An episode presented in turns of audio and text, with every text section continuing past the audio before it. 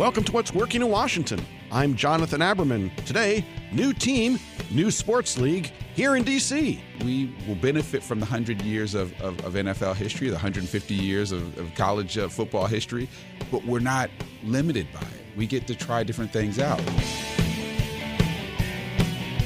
There's a new game in town, football, that is.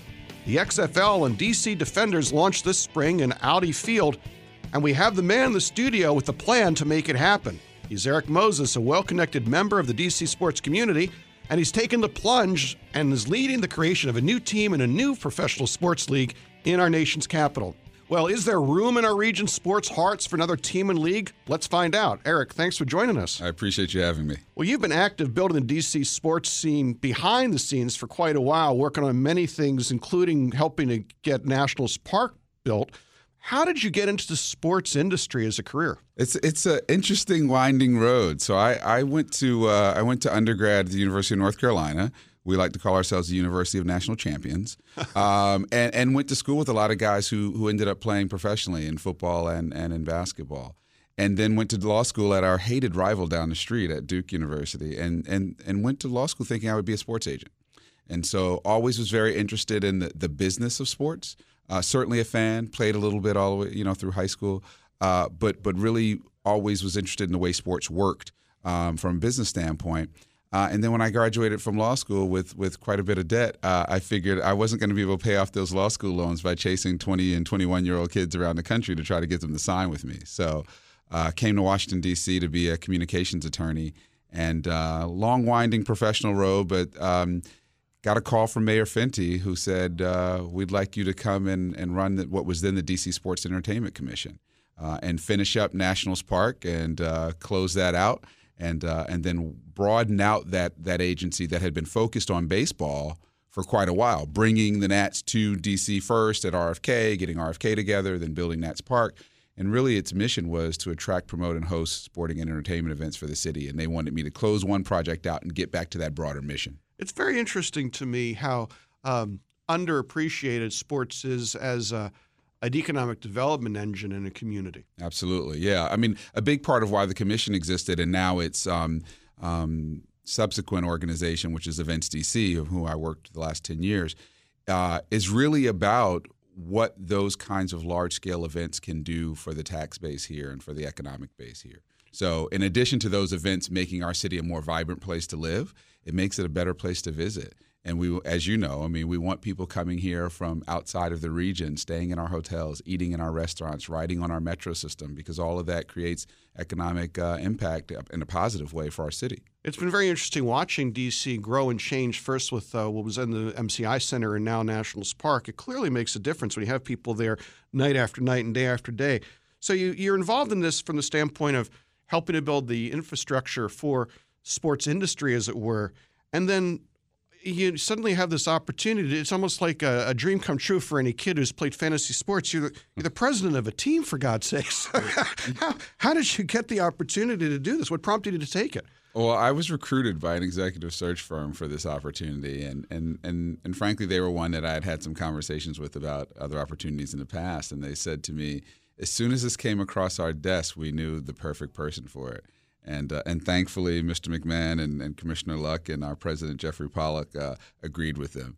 Uh, it, it is for me, I think, the natural extension of what I've been doing over my career and certainly the last ten years. I get to stay in a city that I love. I get to continue to promote this city, uh, but I get to focus on one team and on building that team from the ground up. And it's a really it, it's a unique opportunity. And it sounds corny to say, but I'll keep saying it until people tell me I can't. Uh, it, it's an opportunity to make history. And uh, how often do we get to do that in our in our careers? You know, I find that the people that come on the show, what they generally have in common is they like building things, and that's something that uh, really ties this community together in, in a really big way. People like to change things, like to serve. I'm looking at the XFL, and I'm seeing an opportunity to build a new league, but I'm also seeing, you know, other leagues that have tried over the years to do spring football. How are you approaching this? That's going to make it more likely to be successful. Do you think? Yeah, I think we, um, you know, we have a couple benefits that that other leagues have not had. One, this is the the second iteration of the XFL. So our chairman Vince McMahon, who is also chairman and CEO of the WWE, um, has gone down this road before, um, and I think learned a lot from that experience almost 20 years ago. Um, what people forget about that, you know, some call it a failed experiment, is that the way that, that we consume sports in this country was changed uh, in a very significant way by the XFL. Uh, the sky cam that we've all that's become ubiquitous with all sporting events that you know that's on that wire above the field that takes those pictures that came from the XFL miking up players uh, so you could hear them during the game that came from the XFL even the the thing that people remember the most which is the nicknames on the back of the jerseys right, right. Uh, who by the way played in the NFL for yes, eight right, years. Right. Um, you know the NBA does that for a couple games a year. They let guys put their nicknames on the back. So all of these creative and innovative uh, kind of fan focused things uh, came out of the XFL what I believe that we learned from that is that having a league that is willing to take chances and willing to be an innovation platform for the way the game is played as well as the way the game is presented is something that that works and that people want to see. And so, you know, I like to say we we, we will benefit from the 100 years of, of, of NFL history, the 150 years of, of college uh, football history, but we're not limited by it. We get to try different things out. So Vince announced in January of 2018 that we'd get started in February of 2020. So there's a two year runway. There's all the accumulated knowledge from uh, 20 years ago. Uh, and from last year, you had the the Alliance of American Football that Charlie Ebersol and, and Bill Polian started out. Uh, and we think, my very humble opinion, is that they, they rushed to get their product out a year before ours. And you know, unfortunately, they didn't make it through their, their first season. And so we have, I think, the the vision, the leadership, and the financing necessary to really stand up a league like this, which is not cheap, as we all know. I think the rushing point is actually, uh, forgive the football pun, a, a, very important point here, which is that football is a sport, I think, that is played, when it's played well, it's played well because you have good players and good coaching. Otherwise, it's just complete, it's boring, honestly. And I think all of us, and my guess there, Erik, you included, we've all played fantasy sports over the years and all fantasized that we would have an opportunity to put a team together. What's this actually like to to build a team and, and be able to put something together that can be properly coached and be a good product on the field?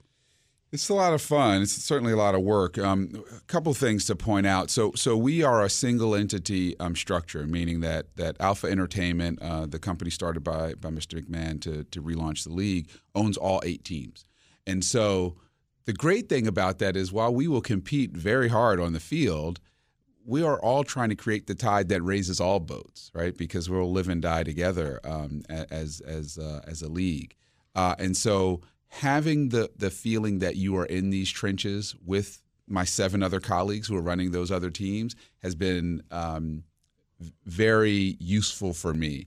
We also have a, a slightly different structure, so because we're a single entity, Commissioner Luck runs all of football operations. Uh, and all of the football people, if you will, report to him. And that includes our coaches, who also are our GMs. So all of our head coaches are head coach and GM. Uh, as the saying goes, they get to pick the groceries and make the make the the meal. Mm-hmm. Um, and I run business operations, and so I create a staff to run business operations. That's ticket sales, it's sponsorships, that's um, social media, it's marketing, it's all of the things that that touch the the fan experience, fan engagement, and the business part of the uh, of the team. So it's been fun. I, I love my partnership with Pep Hamilton, who is our, our coach and GM. He's a son of Howard University, um, was Andrew Luck's quarterbacks coach in, uh, in college and in the pros, was most recently the assistant head coach at, at University of Michigan. And so is an offensive guru and, and, and somebody who our players have already said, the ones we've drafted and have already said they want to play for this guy. And so we have a great partnership, and, and building this together with him has been a lot of fun even thus far. It's interesting to me as you describe the organization.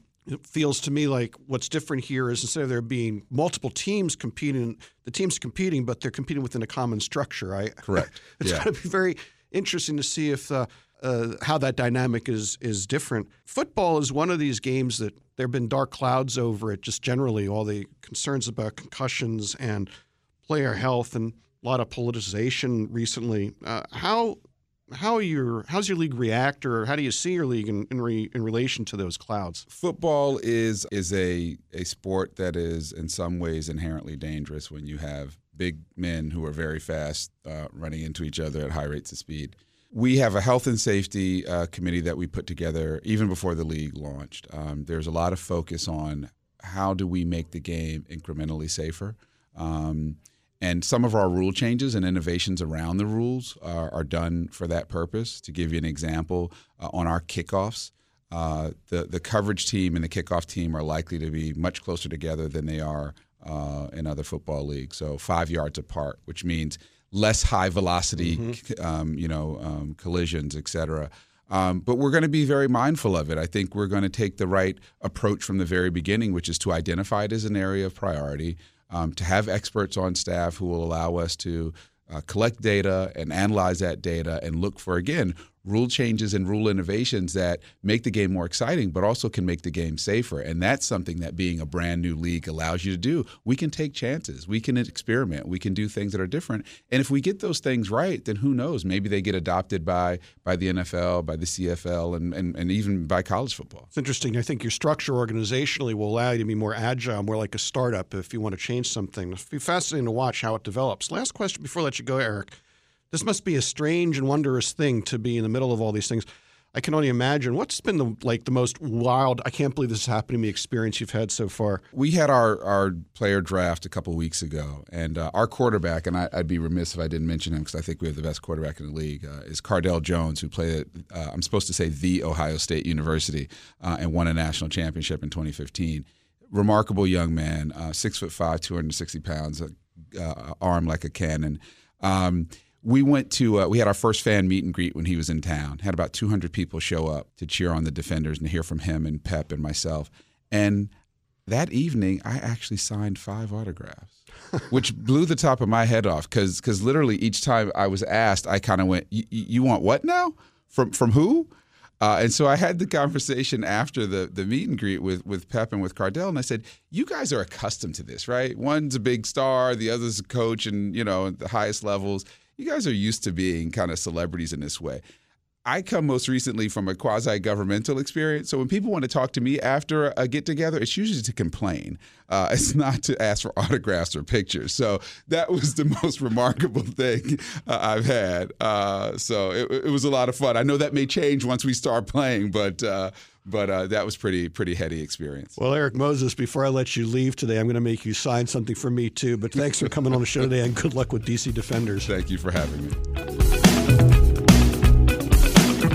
Our executive producer is Tracy Madigan, and our web writer is B. Aldrich. Music provided by two local bands, the Sunbathers, and my own band, Two Car Living Room. A special shout out to Marymount University School of Business and Technology. I'm the dean there now, and we are working hard to help our students master business and technology so it doesn't master them. Check us out at marymount.edu. And of course, thanks to Active Navigation, Sarefoyle Shaw, and the Greater Washington Board of Trade who provide the financial support to make this show possible. If you have a story idea, don't forget to tweet us at What's Working DC. I'm Jonathan Aberman. Thanks for joining us.